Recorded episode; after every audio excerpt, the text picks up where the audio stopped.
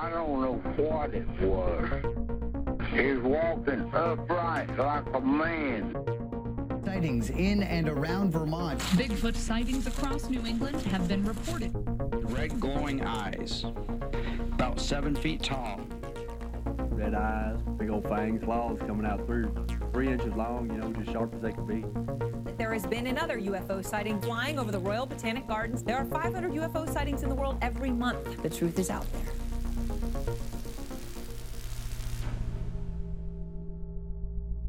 I support several other podcasts on Patreon. Um, If you're a patron, don't worry. It's from my account. It's not for. We're not putting Cryptopedia funds to, to fund other uh, other podcasts or anything.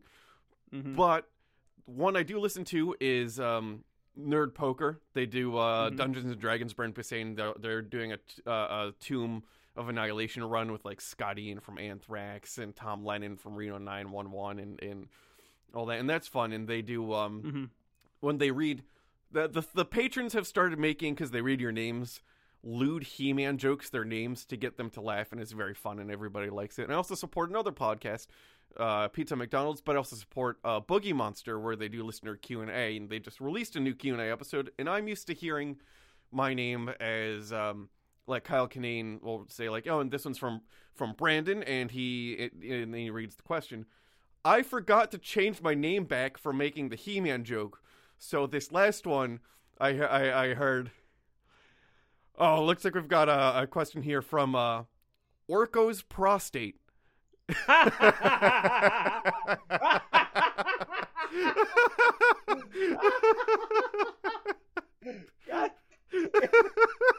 Does he even have one? I don't know. This is now. This is now. Oh boy. Oh boy, Brandon. Yeah, Brandon, stop me. stop My you. googling. oh no. Orcos. I need help.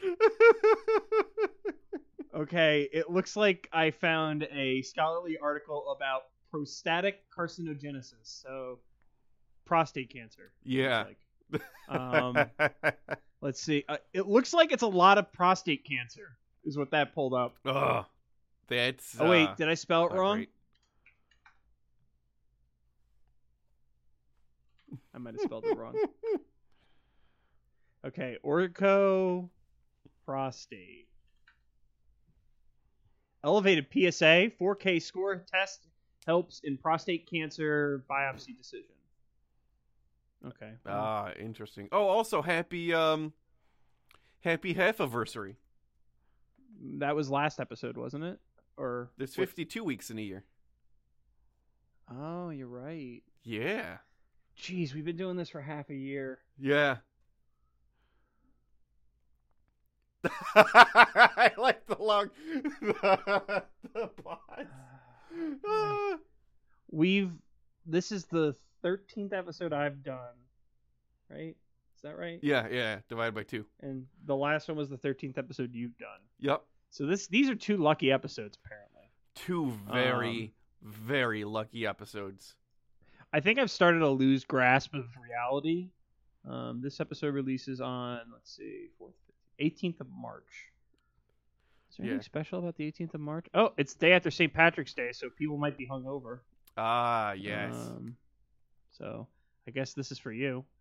Um, jeez, I, I'm I'm amazed that we found 26 episodes worth of content. Yeah. Oh, there. There's And- again the um the the other podcasts that do folklore and cryptozoology and paranormal and stuff.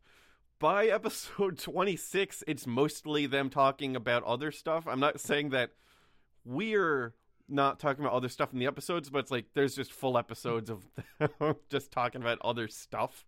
It's so weird. I, Yeah. I this is such a weird subject matter, is what this has taught me. Where it's really difficult to get really decent content.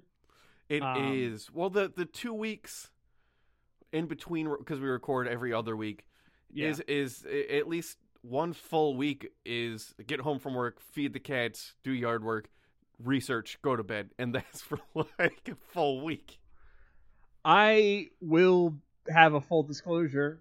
That's not how I do it. I procrastinate for two full weeks, and then the night before, I stay up till 2 a.m. and write it. That's still impressive that you can get a full episode out of uh, uh like one like pulling a later, uh, uh, uh and, I- and be able to get something. I have always been. I have a talent for BS. Not lying. Not lying. I have a talent for uh, finding enough data to fill a to fill time. That's that's my secret talent. If I had a superhero, it would be he's good at writing essays. So it's probably the worst procrastinator. It or the professor. or the professor. What are you waving around in your hand? It's a toothbrush. Okay. I use it for I use it for dusting transformers. So because um sometimes you get a little bit of dust in them cracks, you gotta you gotta take a little toothbrush and just gently go over it. You've been watching too much of Craftsman. I actually haven't been watching that much Craftsman. There's, you just did his voice. I know. He's a craftsman. He's a great he has a great YouTube series, so if you've never heard of it, Google Craftsman. It's a- ASMR crafting, Well, I don't but he's a felt human. well, he's not a felt human. He's he's a human human. He's made He out just of felt. He wears. Okay. He has. He talks as a puppet made out of felt, and when you see his real hand, he built a sleeve to cover his hand that's made out of felt to look like it's the puppet's hand. in some videos. In some videos. All right, I'm gonna ru- I'm gonna launch into it this episode Okay.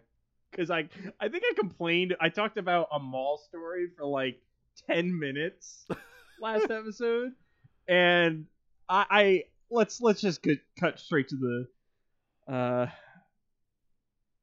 Straight to the cheese.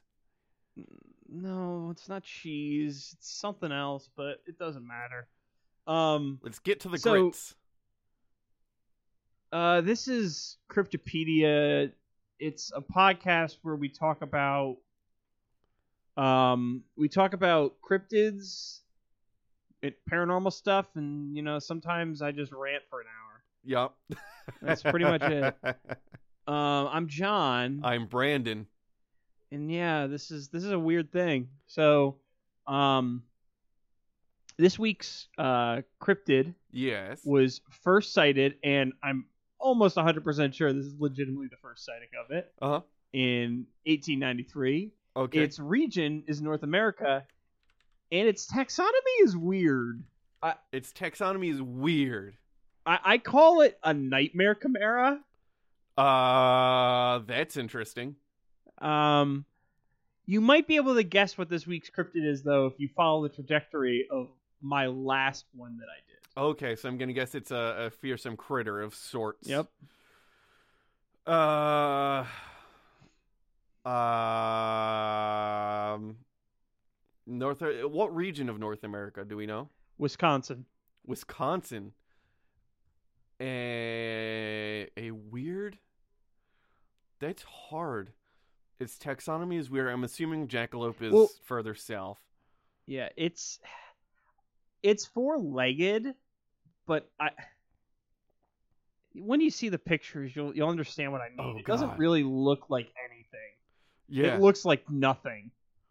That's the problem. Oh, this is hard. I, I'm not. I don't know all my fearsome critters. I also don't know a lot about 1893 Wisconsin. I'm trying to think. Um, I don't even have any references that I could think of. Uh, yeah, well, because this is from the it's from the dark period of American history where you forget everything. Yeah. Um. Ah, I'm really struggling. Um, Uh, it has. I'll give you one more hint. It has nothing to do with Ben Kissel. it has nothing to do with Ben Kissel, so it's not a Bigfoot, is what you're It's not telling a me. Bigfoot. It's, It's not, not a Bigfoot. Bigfoot. It's not a Bigfoot. It's four-legged.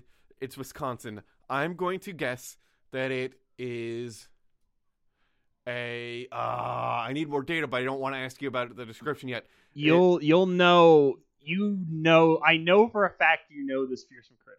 There's literally no way that you don't know this fearsome critter. It's.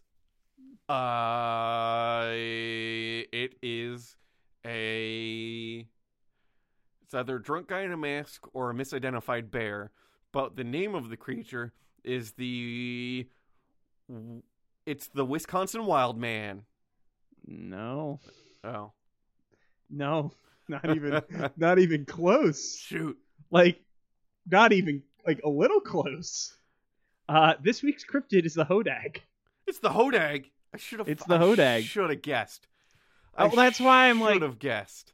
Uh it, it's in the it's in the broadcast folder. Um Okay. that's why I was kind of confused because I was like, oh come on, he'll get it cuz I'm doing hoop snake Hodag jackalope Ah. cuz it's the thing. It's the thing that we do. My whole thing is I thought you were gonna try to like, like, like, like, like juke. I thought you were gonna juke. I thought you were gonna like, whoop, like, whoop, and try to change Well- it. Try to try to make me think it was a hodag, but really, it's the Wisconsin Wild Man. So this week's no- episode is on the world famous Wisconsin Wild Man. No, no, it's still not. I, I don't even. Is the Wisconsin Wild Man even a thing? Did you just Wisconsin Wild Man Rule Thirty Four? I did it again. There's a guy. There's a picture of a guy holding a fish. He's got a YouTube channel. Um, he's there's a guy in a wild man. Okay, well, so there is no Wisconsin wild man. nope. There are people who claim to be a Wisconsin wild man, and this child, picture of a child for some reason. oh, it's a Special Olympics thing. Okay. Um. Anywho, so this is a continuation of episode twenty-four. you got it. Yeah, this is a continuation of episode 24 on Yes. the Cryptopedia series of Fearsome Critters. Oh yeah. Um, for those who haven't listened to episode 24, I'd recommend listening to it before listening to this episode because we're going to Oh. make assumptions that you have an Ah. understanding of what fearsome critters are Yeah. and some of the notions of folklore. And Mhm. for the sake of people who are listening in order or listening close together, I'm not going to go over them. But for Okay. a really brief, a really brief primer or review, uh, the fearsome critters are an assortment of tall tales and local legends. Canonically, they're collected in the 1939 book by Henry H. Tryon, Fearsome Critters. The vast majority of these critters originated as lumberjack stories aggregated by this individual. Uh, this is the second in a loose series of the fearsome critters for Cryptopedia, and as I said before, for more details on the, gene- the general phenomena, please consult Cryptopedia 24. oh yeah. This episode, we're going to dive straight in to the Hodag. Nice. Um, so the Hodag's a little weird. Usually, I like to go over like, well, what the defining traits of a creature are before I really like go into the story of it. Yeah. Um, but all the accounts that I could find differed pretty wildly. Okay. Um, so for, right off the bat, at the top, the first thing we see, there's the outline, and then there's the um, the the illustration of the hodag, and this illustration appears to be the best. I would describe it as a dragon, but not super Yeah. big. It, it's like a 15, 20 foot long, four legged dragon. It's got uh, what appears to be two horns, a spined back, and no wings. Uh, Yeah. yeah. It's sort of like a bull, a bull shaped head, Yeah, they, they there's there's some like claws, tail. yeah, sometimes people describe the head as being frog-like, other times something else. Okay. Um, it, it's it's really difficult to pin down. Um, Because it's so big. yeah, can't well, get a hold of that too. That's true. It's it's a slippery bastard. Yeah. Um, it's, it's where they get petroleum. It's it's hodag milk. but it's a very strange creature, and the the, Yeah. the particular picture that Brandon's talking about was a woodcut from uh, Fearsome Critters, Mhm. um, which was the Henry H. Tryon version of it. Uh, and of course, as always, this is in the uh, the research notes Mhm. that we release on our Patreon. It has a Um, uh, interesting Latin name associated with it. Uh, Yeah. I'll say air quotes Latin. It's the Deformis cor- corniger uh, lacrimans. Yeah. Um, so, if you remember from last epi- the last episode we did on fearsome critters, uh, Henry Tryon has a tendency of creating fake Latin names for these creatures that don't really work as Latin. That's fantastic. Um, so uh, let's let's just uh, Dive into let's it. just Let's let dive it in. squish. So I'm going to start out by reading uh, Henry Tryon's account of the Hodag. Let's see what old Henry's got to say. Reported in Maine many years past, and in 1895 captured and positively identified near Rhinelander, Wisconsin, by Mr. E. S. Shepard, the Hodag is indubitably one of the best known of the larger and more dangerous wood varmints. It is now very rare, probably owing to the increased use of lemons in cookery, for the Hodags and citrus fruits are in the same ratio as wolves and wolf wolfbane, probably more so. Right off the bat, I like that we have a physical specimen. It's been captured. Mm-hmm. He also classifies it as a varmint, and that It is a varmint. That woodcut, I would not call that a varmint. I also would not call it a varmint, considering it gets up to like a hundred. Like one of them was like 165, Oh, another was man. like 230. yeah. Uh, they're they're heavy little little monsters. um, that love citrus. They invented. That's where warheads come Uh, no. from. No? actually, no, they hate citrus. oh, sorry, sorry, wolfbane. Yeah. Yeah, a single lemon will kill a hodag. Oh, that seems um Unhelp- helpful? evolutionarily un unhelpful. Yeah. Well, we'll get it. I I, I do get into that. Well, I in a guess everything is poison to cats, and there's a lot of those, so I won't I won't hold that against them. Yeah, everything is poison to cats. Look at But if you're looking for love house eating all. all of them are poison, and cats all they do is chew on plants.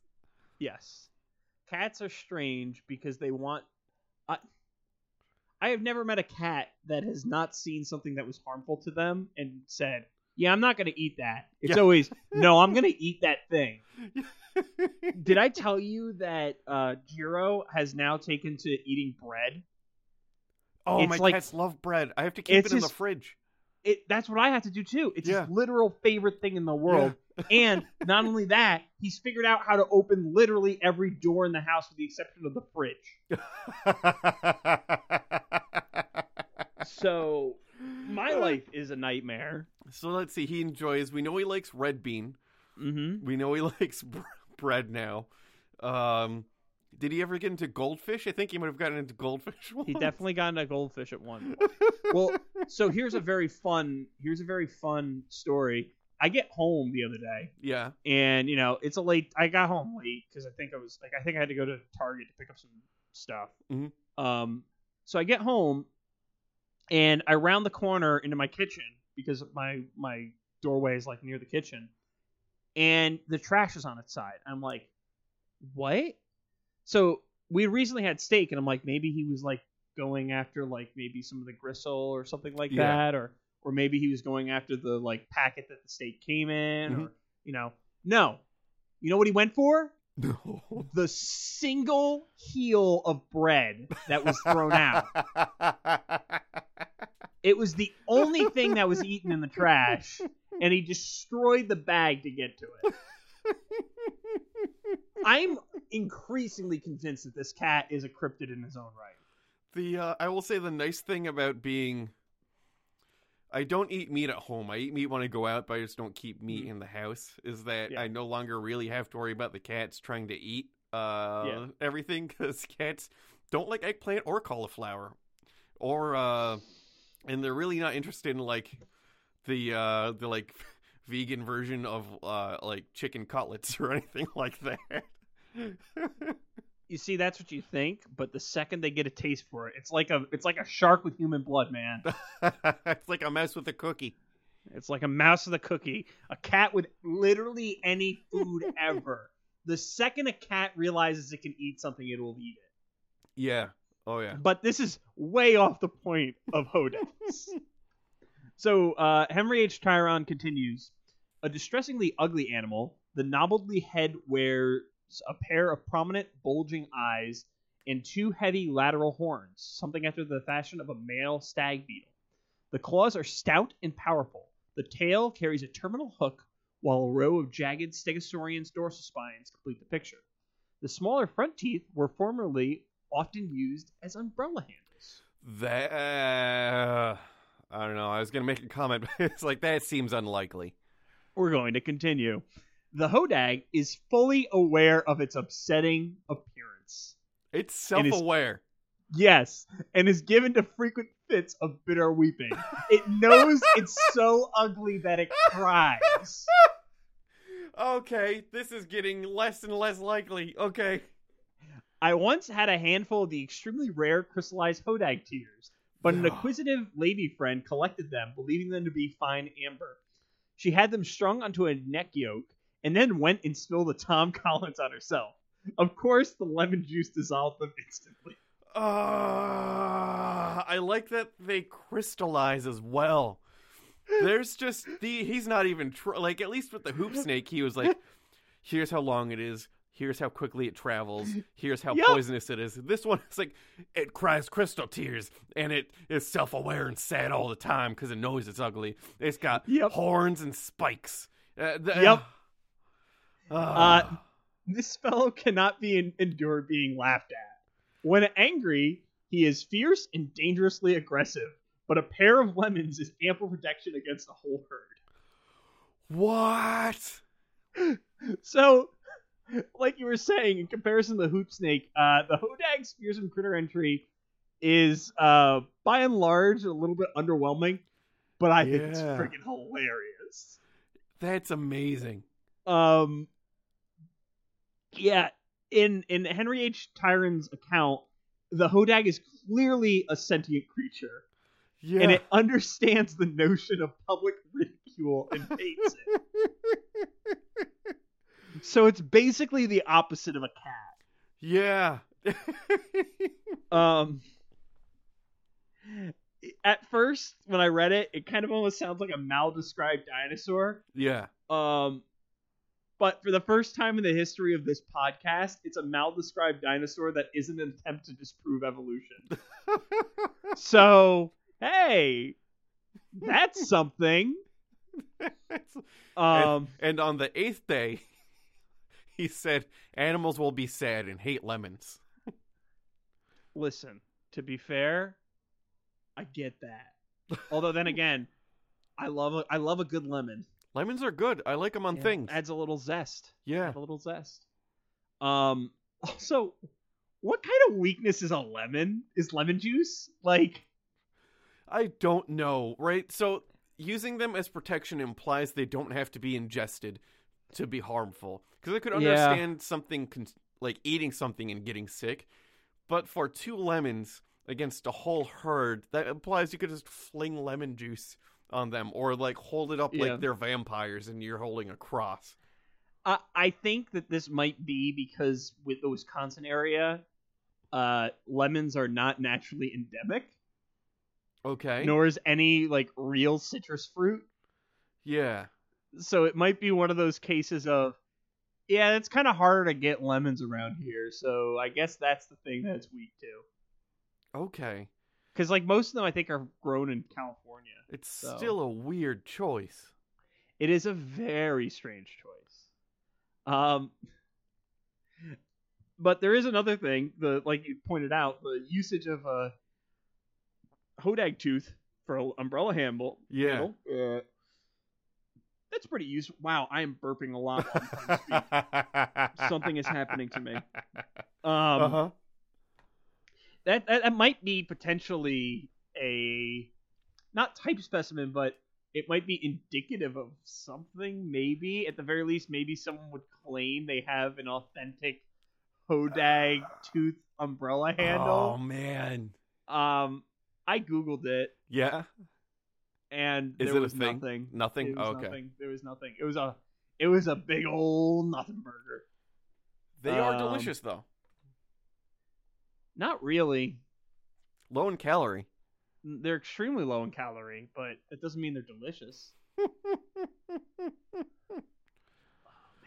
I found out. Okay, so once again, this is another non sequitur. I found out that Taco Bell now has a mini quesadilla. What? How's that It's- work? It's pretty good. Um, basically they give you it in a. Uh, so you know how the quesadillas work at Taco Bell, where they've got the like like uh, the clear plastic and then Yeah. the, the paper wrapping. Yeah. yeah. Um, what they listen, do- listen, John. My Taco Bell order is a number seven with a Baja Blast. That's a chicken quesadilla.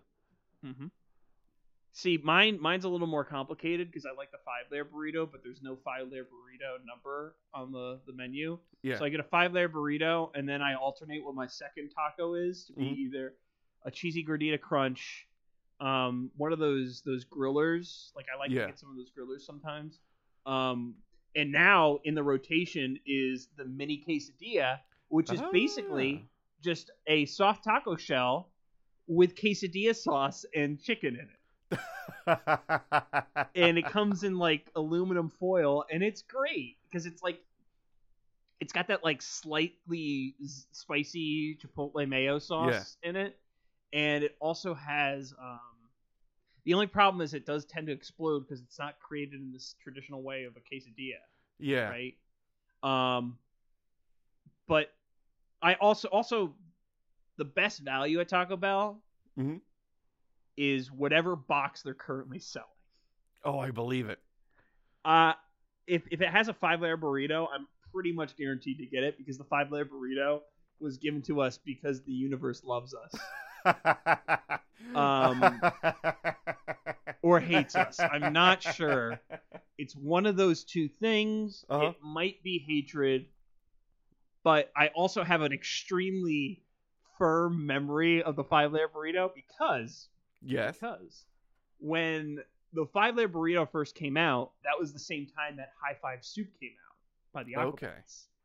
And I have this distinct memory of having purchased High Five Soup, then walking to the Poughkeepsie Galleria food court and eating a beefy five layer burrito while reading the liner notes Oh, of High. Five Soup. uh, but anyways, enough about my love for Taco Bell. Yeah. Man, I love Taco Bell. Yeah. Eh, Inventors of diarrhea. That's Chipotle. Oh. I, I I could eat Taco Bell and not not poop through a keyhole, but if I eat a Chipotle, it's it's all over. Um, Ultimately, Henry H. Tryon's take on the Hodag is largely lacking details. Yeah. Um, the glaring exception being the range of the creature, which is kind of strange, Maine to Wisconsin. Mhm. Um, and it calls out an event in 1895, which I'll get to in a minute. Okay. Um, to try and get a better picture of the Hodag, though, I figured I might as well consult another fearsome creatures uh, book. Oh, This okay. time, it was written by William T. Cox in, I think I, yeah, it was 1910. I wrote that down correct. Um, fearsome critter, creatures of the Lumber, Yeah. that again. fearsome creatures of the Lumberwoods with a few desert and mountain beasts. So it's a similar book. Uh, it has a very similar style to the um, Henry Tryon book, Mhm. although it did come out before. Um, I do prefer to use the Henry Tryon book mainly because it has the fearsome critter name, yeah. and I think that's funnier. that's almost hundred percent of the reason. Uh, but but But let's get into let's get into William T. Cox's interpretation of the Hodag, which has a different Latin name. Yeah, so the again the first thing at the top of this portion is a uh an image. Is it another wood carving or is it an illustration? It's a woodcut. Yeah, so so this one shows I guess like if you would cross a hippopotamus and a zebra, what you would get. And the uh, name of this creature is the Nasobatilus um, histivora- histivoraceus. something like that. Yeah. Um, yeah, so it's a very different take on the Hodag. Oh, I. Uh, it I doesn't- it. It doesn't even look like if you look at the pictures, it No looks horns, nothing like a No yeah. crazy tail, no stegosaurus spines. Um, this one stands up. The other one was like belly on the ground, kind Mhm. of four legs. This one has hooves. The other one had claws. Um, It- this very one different. looks this one looks more like a cow mixed with a dog. Yeah. It, it's really it's it's hard to describe. Uh, links are in the show notes, all that good stuff. So, this animal has been variously described by woodsmen from Wisconsin and Minnesota. Opinions differ greatly as to the appearance of this beast. Some claiming to be, to be covered with horns and spines and having a maniacal dis- disposition. So that's basically the uh, Henry H. Tryon version, yeah. right? The description which seems most authentic and from which the sketch of the animal has been made is as follows size about that of an, a rhinoceros and somewhat resembling an animal in general makeup. The creature is slow in motion, deliberate, and unlike the rhinoceros, very intelligent. Man, way to dunk on rhinoceros. Yeah. Jeez Louise. Like I mean, on in Beast Wars, the Rhino was the most intelligent member of the team. Rhinox was the best. He's still the best. Rhinox number one. All right, we're moving on. Uh, its hairless body is molted and modeled and striped and checkered in a striking manner, suggested of the origin of the patterns upon Mackinaw clothing now used in the lumber woods. So kind of like the uh, the the what you call it? What's it called? Uh, Pants? the- no, Mackinaw clothing. That's like uh, uh, what's the word? What's the word? It's flannel, like a flannel shirt. I gotcha. It's like it's like a flannel. Uh, yeah, lumber, flannel pattern. lumberjacky. Yeah, because Yeah. you always pick, picture lumberjacks in uh, in Flannel. flannel. Yeah. So if you're imagining this, imagine a rhino covered in flannel. There you go. Got- uh-huh. On the hodag's nose, instead of a horn, there is a large spade-shaped bony growth with particular phalanges extending and up in front of the eye so that it can only see straight up. that doesn't seem helpful to anything. Nope. Uh, this probably accounts for the deliberate disposition of the animal, which wanders through the spruce woods looking for suitable food. About the only living creature which the ho- hodag can catch is the porcupine. Okay. Indeed, it would appear that the pro- porcupine is its natural food. Upon Why? sighting one rolled up in the... I don't know. Do porcupines That's- climb trees? Yes, they actually do. Ah, okay. That is a thing. That is a thing. Porcupines do climb trees. Okay, I only know it from like uh in like old westerns, like they're like, oh, the dog's got the porcupine quills in the nose, and then they gotta get the quills out.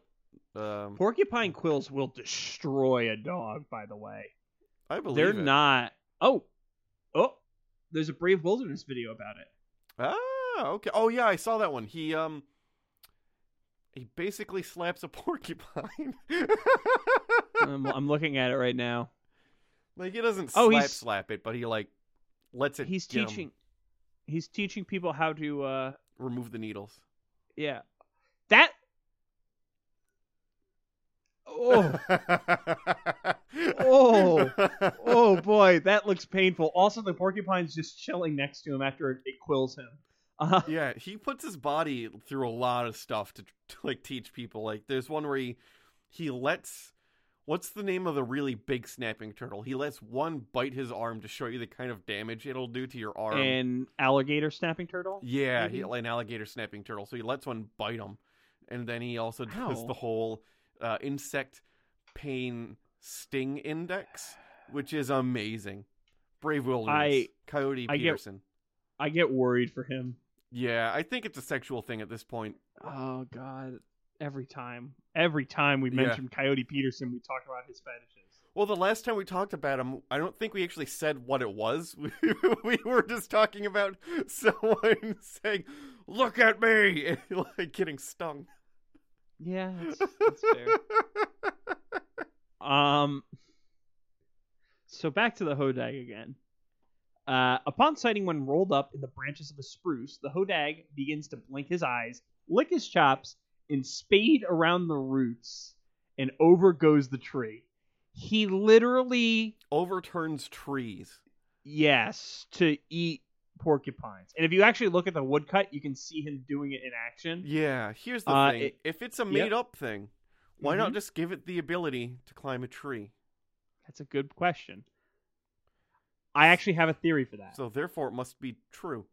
so my theory okay my theory is Yeah. that this iteration of the hodag is an explanation for why trees randomly fall in the forest Oh, that makes sense then. Yeah. I think i think it's a uh, a folklore tale that makes a mundane event into something interesting If a tree Because- falls in the woods, did a hodag do it? yes the answer is correct Yeah. yes it is as long as there's porcupines in them they're woods As long as there's porcupines in them, there woods.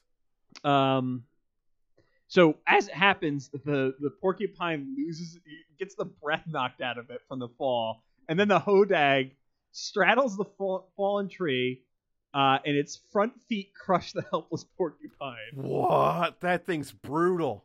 Then it deliberately swallows the the porcupine head first.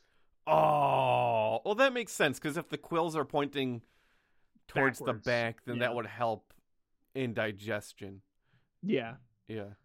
Um, the uh, the final paragraph of this particular document is uh, in the autumn, the hodag strips the bark off a number of spruce or pine trees and covers himself all over with pitch. He then searches out a patch of hardwood timber where dead leaves lie thick on the ground. Here, he rolls about until completely encased in a thick, warm mantle of leaves, in which condition he spends the winter. That's fantastic.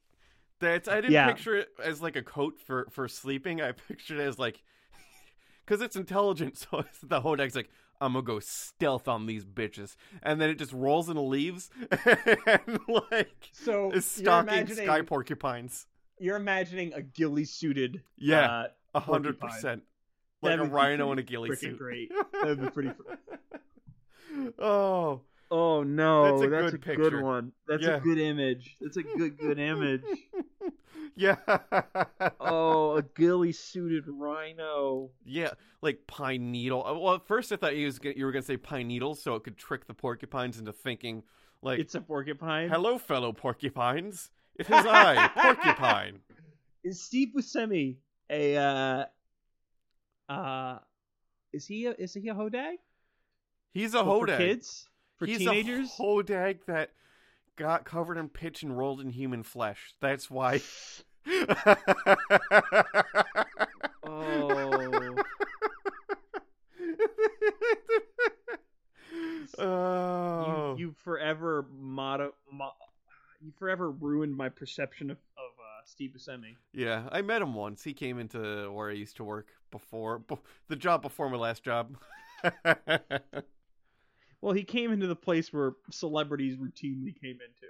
yeah.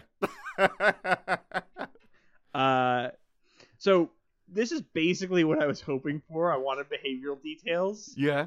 Uh, it's more air quotes believable, Uh-huh.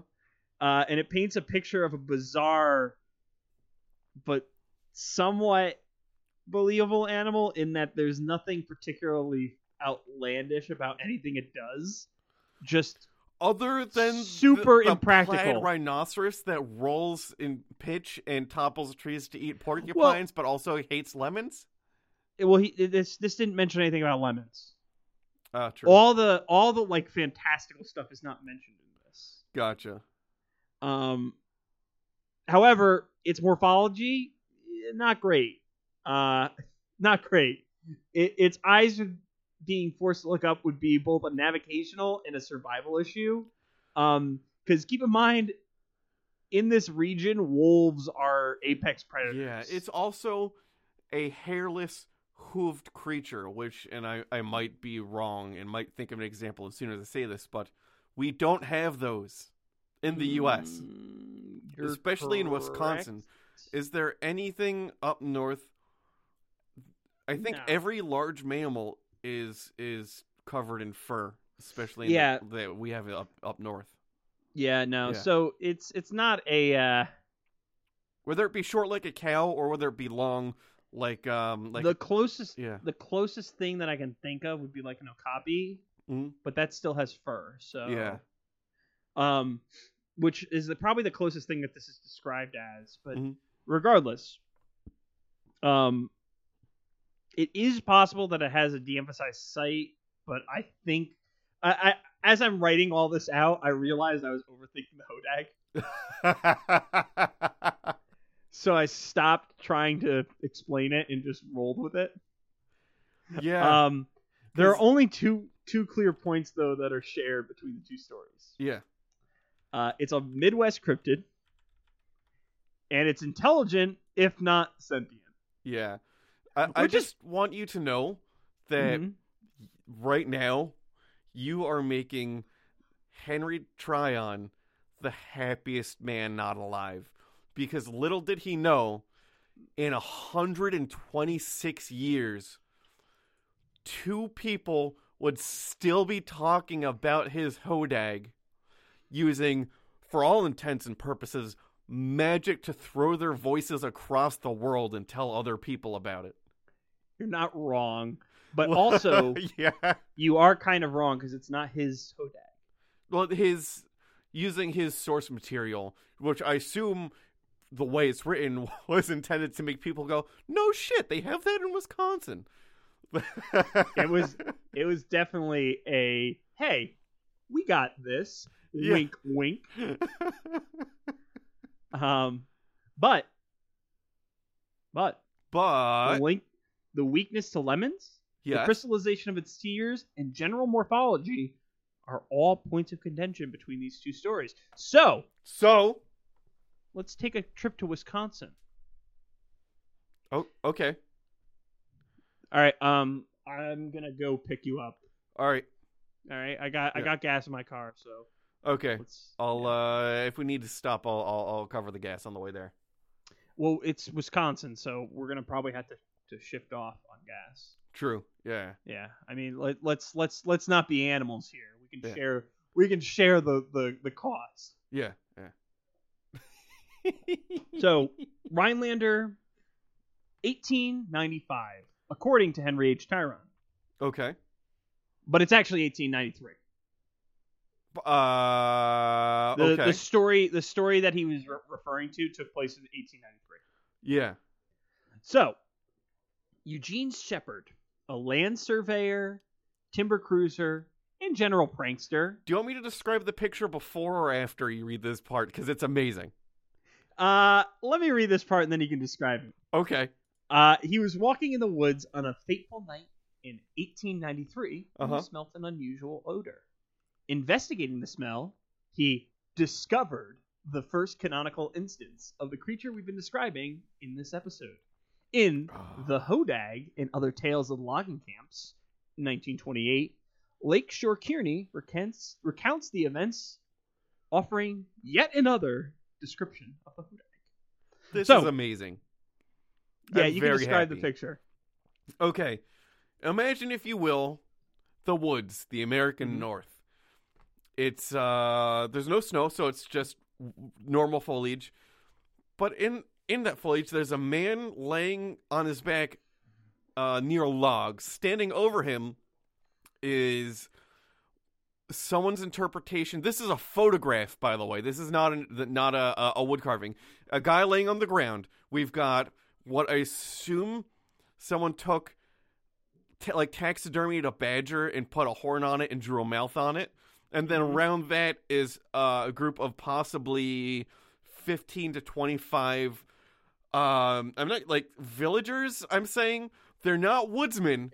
Um, yeah. They have pitchforks and axes. My favorite is the guy dead center with a vest, white shirt, and a bowler cap who looks like he's just gonna punch it. It's so yeah, he does look like he's just gonna punch. It. It's so good, and they're clearly not all posing. They're not. No. No, they are not. On the bottom right, there's also a guy with a long rifle, lower right hand corner, crouching It's- down. He's gonna shoot it right in the. He's aiming below the anus. He's gonna shoot the hodag in the balls at like Yes. point blank range. Look at those he's a- mutton chops. Some formidable mustaches on these folks as well. There's also a young boy next to him, just to his left. Wait, there's a young boy. I don't see the young boy. Do you see the guy with the gun? That's Yeah. crouching down. The first person to his left, that isn't the guy. Oh. God, it is a child. that is a child. and then see the guy that's in the middle that's gonna punch the hodag Yeah. just over his right shoulder. Your oh, there's left. another child. wow, I did not. I did not examine this photo at all. So I have no idea what this photo is from. I don't know. It's fantastic though. Uh, I just found it on like an article about this story, Yeah. and I added it to the the copy. Um, Yeah. Because it's a great picture. It's so good. I think that this was taken in more modern times with a filter, but I could be wrong. it's um, possible. they did good if it's a But it, it's definitely not from the 1800s. That's for sure. no. Not even the late 1800s. So, regardless, let's uh let's let's get into Lakeshore Kearney's interpretation and recounting of this tale. Though a student of wood lore and of both prehistoric and other wild animals, Mr. Shepard could not classify the monstrosity which he was gaze was gazing at him with glowing green eyes and sniffling from nostrils of flaming hue. The animal's back resembled that of a dinosaur, and his tail, which extended to an enormous length, had a spear like end. Sharp spines, one and a half feet apart, lined the spinal column. The legs were short and massive, and the claws were thick and curved, denoting great strength because claws indicate your strength. Um, Yeah. Although the, I guess I guess the length, the legs being short and massive was the indication, but whatever. Um, the broad furrowed forehead was covered with coarse, shaggy hair and bore two large horns. From the broad, muscular mouth, sharp, glistening white teeth protruded. The strange animal of the woods had an alert movement, and the swish of his tail made the earth tremble. When he exhaled, an obnoxious odor penetrated the atmosphere for some distance. That is closer to the first description that we've heard Yeah, so far. yeah, Yeah. it's it's much closer to Henry Tryon's version of the story. But so far, um, nothing says how big it is. I mean, the second description um, It- made it rhinoceros like, but but Yeah, the, everything is- else seems to be avoiding saying it, it, its approximate size. I, I think I think that's deliberate. Okay. Um, I think it's deliberate that they don't say the size because, like, if you look at the picture, it's like like a small dog, Yeah. like a medium-sized dog, maybe. Mhm. Um, but They- if you look at like, yeah. They might be using. Some authors do this, and um, I. It's hit or miss depending on how they do it. Where there will be a main character which they don't really describe too well. mhm. Um, and, and I think the intent is that it lets you assign your own characteristics to it or make you identify with the character more by assigning your own characteristics with it. So they might be doing that intentionally so you can make it for yourself as large or small or modify in your mind the aspects of the creature to whatever you like best. that Um, might be very likely yeah. because the the way that the story takes it grows legs in the modern era. Um, yeah. I think one of the authors that does it best is um, uh, Patrick Rothfuss.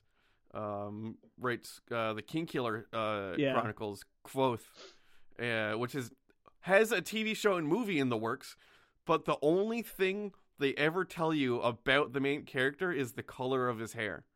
Outside of that, there is no description, and it's one of the best books. I still have to read King Killer. It's so good. If you like it's high on fantasy, my list. Yeah, it's on my list. Uh, let me let me know if you want my Audible info. No, I I, li- I actually prefer reading. okay, To I've also got audiobooks. physical copies of the books. Yeah. Yeah. Well, I'll probably get around to it eventually. I have so many books that are on my queue to read right now. That it's not even- I still have to read the the three body problem, and Three Body Problem was so good. so th- there's a I got I got some stories I need to read. Um, Did I tell you that's um, Three Body Problem is the author writing about living in communist China, but through the lens of a sci-fi uh, novel? yes, I think you Okay, told me that. Yeah, because it's it's a translation from Chinese to English. That's right. Yeah. I now remember you telling me this. Mhm. Um, but back to the Hodag. books are good. Uh, back to the Hodag. Mhm. Uh, you could make the argument that this is a more verbose take on the fearsome critter iteration of the Hodag. Okay. Um, or rather, the fearsome critter iteration is a less verbose version of this yeah. because this came out before the fearsome critter book was written. Mhm. Um, in this retelling of the story, uh, they do note the foul breath of the Hodag, which is actually pretty prominent in some of the more modern things that I've seen. Okay. Um, now, after he finds the creature, Mhm. Shepard decides he needs to capture it. And you know, I like type specimens, so yeah, Yeah. let's do this. Um, the text that follows is some of my favorite description and like setup that I've ever read in my life. And I was Yeah. originally going to summarize it, but I left it intact because it's so good. Oh, nice. Ruminating on a plan by which he might capture this animal, he hastened to the nearby village and disclosed his startling information to the Ancient Order of the Riveting Society.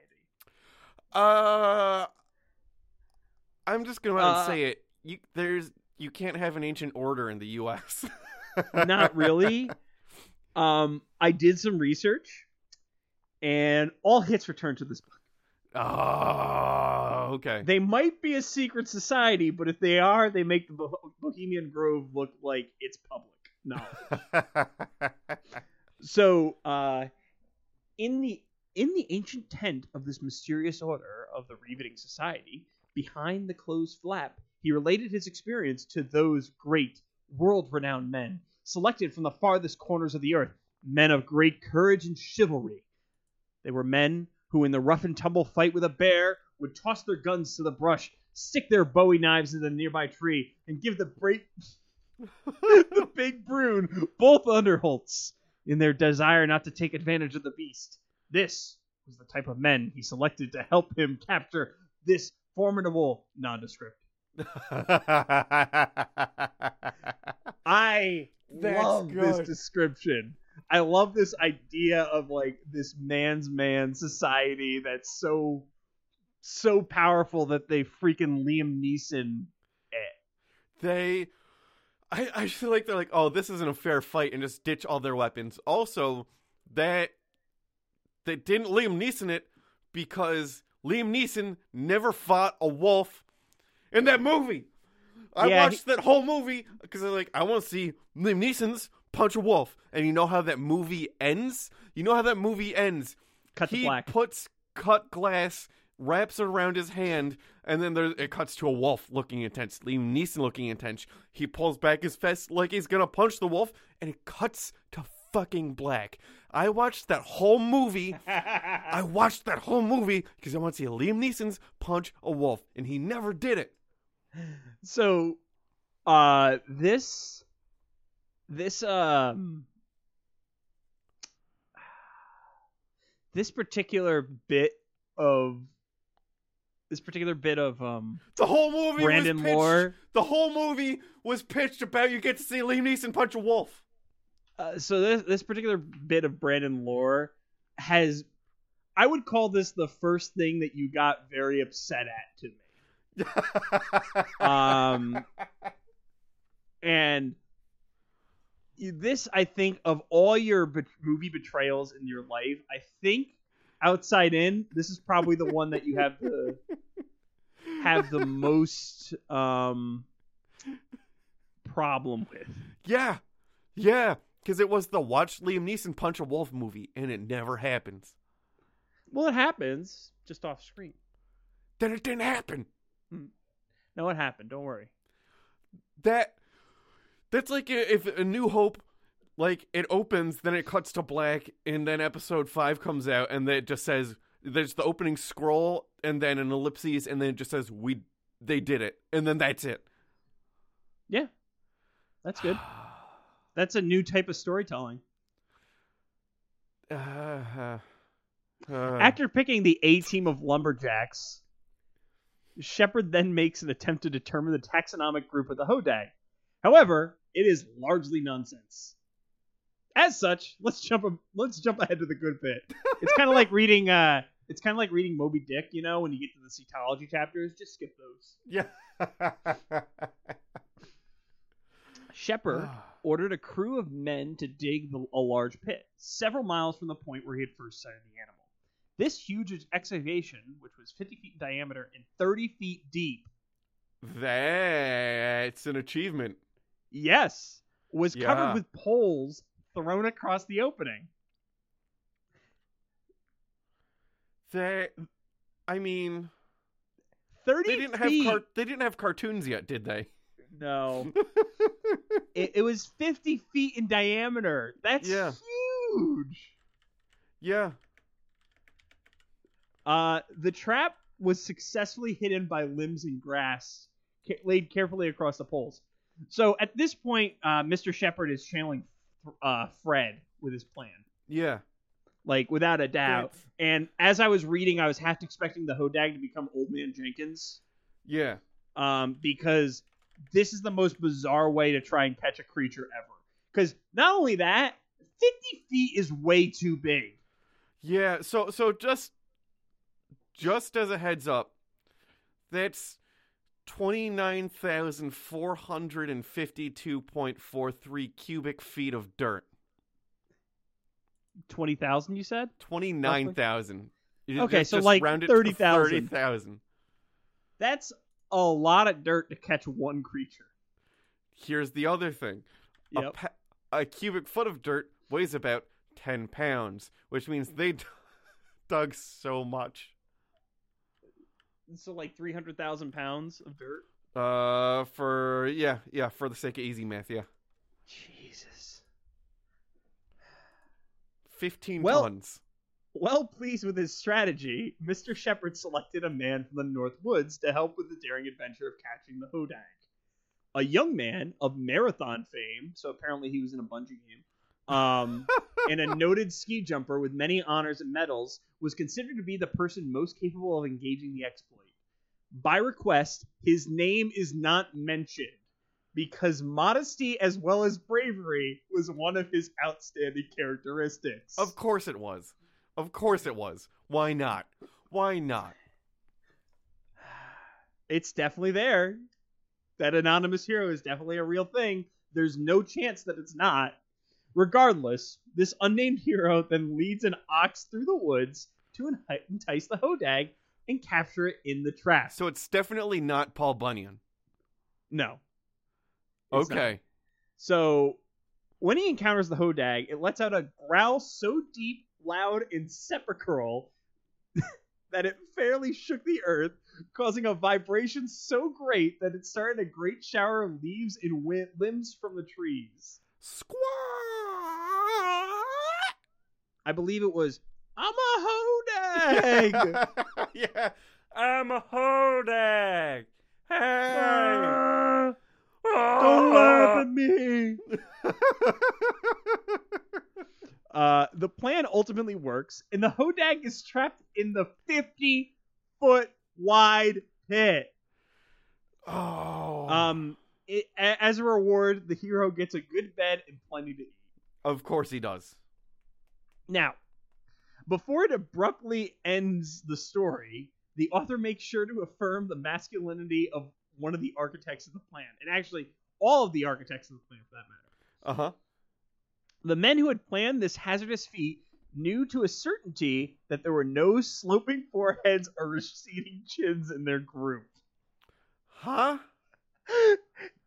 They're basically so sloping foreheads and receding chins is like a nobility thing, and it's like being an idiot because Yeah. like what's his name? Uh, that one Spanish king, King Charles II. I want to say. I believe it was Joffrey, son of Cersei. Yeah. Uh, that's some spoilers right there. Uh, they're Is it basically spoilers? they're not. Oh yeah, no, that is. No, it's It- not. it- it's not It's, spoilers. it's 'cause episode the one spoilers. It, regardless, uh, basically they're saying they're not inbred morons. Yeah. Um, yeah. They they lost no time in going to the private tent to confer with that mysterious man, Arthur Coentzer, which is the first time he's mentioned in the story. A brother in good standing in their Order of the Riveting Society. This man, with protruding forehead, known as a mastermind. He can never be accused of being so effeminate as to have pink lace on his underwear. Why? Quickly. Why? Okay, so there's a uh, uh, just some rando who goes unnamed, but the guy in the secret society goes, "Oh yeah, uh, just go ahead and publish that in in print though. Just put my name in print because I'm in the secret society. Yeah. Uh. One second. Look how big my forehead is." Apparently, this guy, I forgot to look him up because I wasn't thinking. He's like a real. There's a real Arthur Cohenser from that time period, but uh, I'm not going to do the research right now because Mhm. I legitimately don't believe that it has any bearing on the story. Um, Yeah. But he also also it's really strange that they're like calling out his masculinity in that way, and like saying he's a man's man. Although I will note that it wasn't until uh recently that pink became a, a girl's color. Yeah. Um and this book was in fact published, but I was like as soon as I read that I was nervous that I was Well- reading a book that was like published after the fact. It used to be that little boys and girls, it, it, there was not gendered clothing. It'd be, Yeah. They would wear dress. There you could see Teddy Roosevelt as a little boy in a dress because that's just how Yeah. it was then. Yeah. but I, I think it was more focused on the lace than anything else because I did verify this. Yeah. There is a physical book that has a publication date of 1928, and this was not just some internet thing I found. Okay. So Yeah. um, but finishing the, the little bit, quickly pointed out a way in which Mr. Shepard could exhibit his recently acquired animal with safety. Um, but that's not the end of the story. It's the end of the story in the book. They mentioned like the Hodag laying eggs in the book, which was weird. Um, and said that they would cover it later, but they don't. So I, I don't know. This story is really freaking hard to pin down yeah. because it's like a bunch of non-specific details, Mhm. which is always great for Cryptopedia when you're trying to research something. Um, yeah. so I did look to see if I could find a newspaper article for it. Okay. And in a weirdly surprising case, I was able to find a newspaper article for this. What? Yes. It was in the New North, October 28th edition from 19, 1893. Um, it's a local newspaper in Rhinelander, Wisconsin. I'm not sure if it was a satire or not because it says, like, if you look at the article, it says it's from the Snake editor or Yeah. it says by the Snake editor or by the Shake editor. I couldn't read it because it's like, um, it, it looks like it's by the Snake editor, so maybe it's like a, Mm. joke section of the of the uh, newspaper. I have no idea. Um, there's no mention of Mr. Shepard made in this this article. Okay. Um, but it purports that the Hodag was not killable by conventional firearms, and only dynamite was successfully capable of killing the Hodag. They should have tried a lemon. They should have, but apparently the lemon wasn't in the lexicon at this point. Um, the article also claims that the Hodag was on display after being killed, Oh, and they Um, had photography. Which actually I found another article that says they took a picture of the dead Hodag. Ah, and said picture is still available. I couldn't find it, but I don't know if that means that I was being lazy and it was 1 a.m. when I was writing this, or oh no! if I legitimately can't find it. Oh. um, But I looked for a little more information, and I Yeah. found a 2004 article written by Holly Hilgenberg, Hilgenberg about the Hodag. In this account, the Hodag is said to have only eaten white bulldogs on Sundays. like ice cream. Um, incidentally, the original Hodag, which was killed by dynamite, was not the only Hodag found by Shepard. In fact, he found one three years later in 1896. Oh, how Um, fortuitous! and he was able to catch this one alive. And some accounts imply it was through the use of chloroform, which is the third weakness of the Hodag. That's fantastic. I would love to see that. This is a guy sneaking up on a hodag. It's covered in leaves and in in, in pine resin, and he's Yeah. got just like a bath towel covered in chloroform. Yeah. and he, I'm Um, assuming, is immune to chloroform. The Hodag? No, the guy. Well, yeah, because he's a strong man. Yeah, look at it. Look at his chin and the lack of lace. Hmm That's how you know. And his forehead, it's protruding Yeah. like a Cro-Magnon. Um, this Hodag would then make the sh- the rounds of both Shepard's Home and the first Oneida County Fair as a sideshow. In this sideshow, the Hodag even moved and growled. However, Ah. it turns out that this Hodag was carved from wood and bull horns and puppeted by Shepard's son. Um, which Shepard admitted to once the Smithsonian sent scientists to investigate. The uh I just I don't know, I still love sideshow gas. Yeah. So it basically the whole thing uh was a myth, was a myth created by the like town council to drive up tourism in a lumber town Ah, and the and Eugene Shepard was basically the guy who uh who was responsible for it because he was a known prankster and like I think I read another story where he um he basically got wood fish and made it look like there were fish in the in the lake to get people to stay longer so he could like sell stuff to them. ah, I like the cut of this guy's jib. Yeah, he's like a, a total prankster, total like shyster type Yeah. and it's pretty great.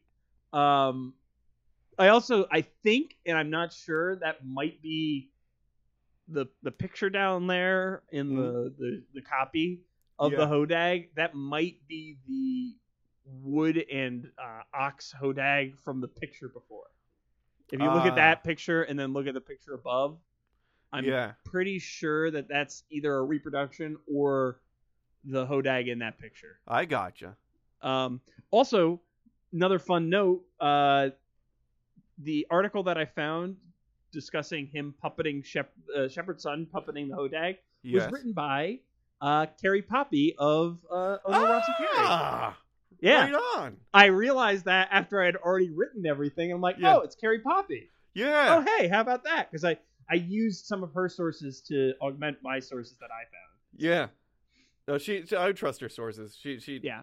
She's she's an actual journalist Yeah. as opposed to me, who's a uh, for my fun I read articles about cryptids and then talk about them for an hour Yeah. on the internet. Um. So yeah. Now, the modern Hodag is wild. Yeah. Oh, So, I believe it. Uh, if you scroll down in the copy, and I, I'll have a link to the Chamber of Ch- Commerce site, which has a picture of this statue. it's fantastic. There's a phenomenal statue of the Hodag that lives in front of the Chamber of Common Commerce of Rhinelander, Wisconsin. It looks like it might be a painted wood carving. It is. It's It- gorgeous. it's it's big too. yeah, that thing's it makes pretty big. it makes our our uh, our gnome look like nothing. Yeah. Um, so the Hodag now has officially licensed products, which you can see on the Rhinelander site. okay. Uh, a series of art statues similar to what Catskill or Port Ewen has, yeah. um, where you know like each art, there's like an artist who gets a statue and then they set it up around town. Which Yeah. there's actually a thing for finding uh, the statues around town. Um, it has a collection of video games on the Rhinelander site. Fantastic. Uh, there's a music festival, and it's the uh, the mascot of the local high school. Um, the official description of the Hodag is covered in green, fine green fur, height 30 inches, weight 185 to 275 pounds, length 7 feet. Diet reports very widely mud turtles and water snake, oxen, white bulldogs eaten only on Sundays. Reported to have the head of a frog, the face of an elephant, stout legs, a spiky dinosaur like back, and a long tail. Smell is a combination of buzzard meat and skunk perfume.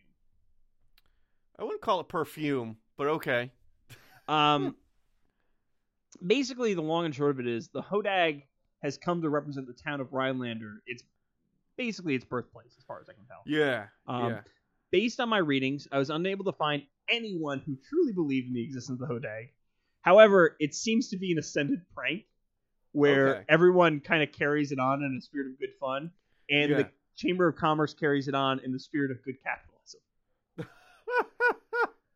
Um, but yeah, so the Hodag is something for sure.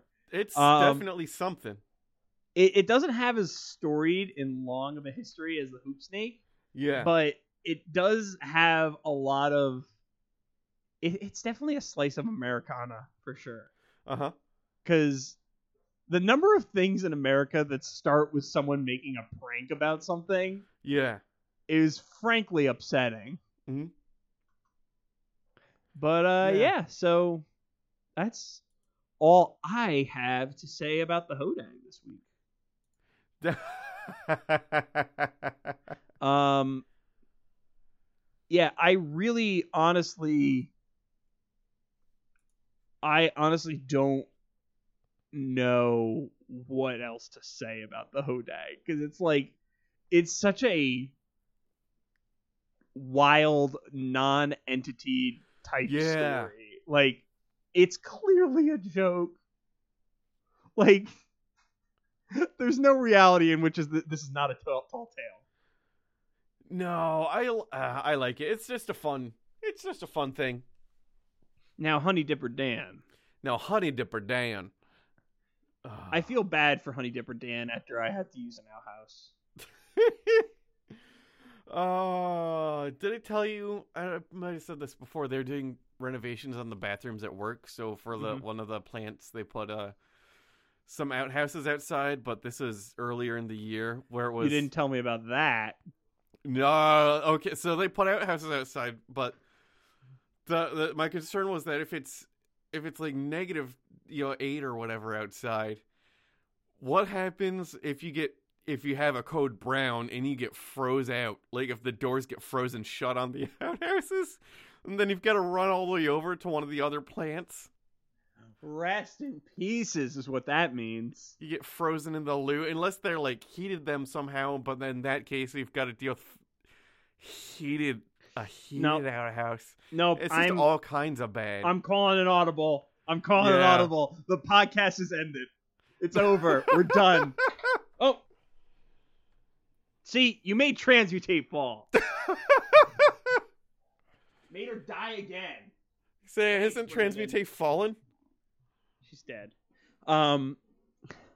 So as always, if you want to get in contact with us, and we're gonna ignore the fact that you just talked about a heated outhouse, Yeah. uh, the website is cryptopediacast.com. Our Instagram and Twitter are at cryptopediacast. You can email us at cryptopediacast at gmail.com or us at cryptopediacast. Uh, we've got a Patreon. There's stuff on there. Um, we've got a Facebook group, which you can join. Uh, just search Cryptopedia. I think if you just search Cryptopedia, you can find it. Uh, yeah. Just search Cryptopedia and you can find Yep. it. Um, It's a closed group, so you can post all the weird shit in there you want, and Mm-hmm. uh, your friends and coworkers don't have to know about it. it was deliberate.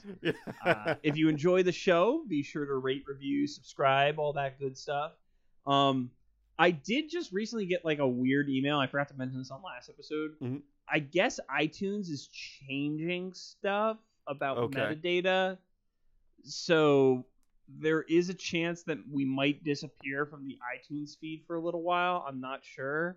Okay. Um, I'm keeping an eye on the situation, but we're still good so far.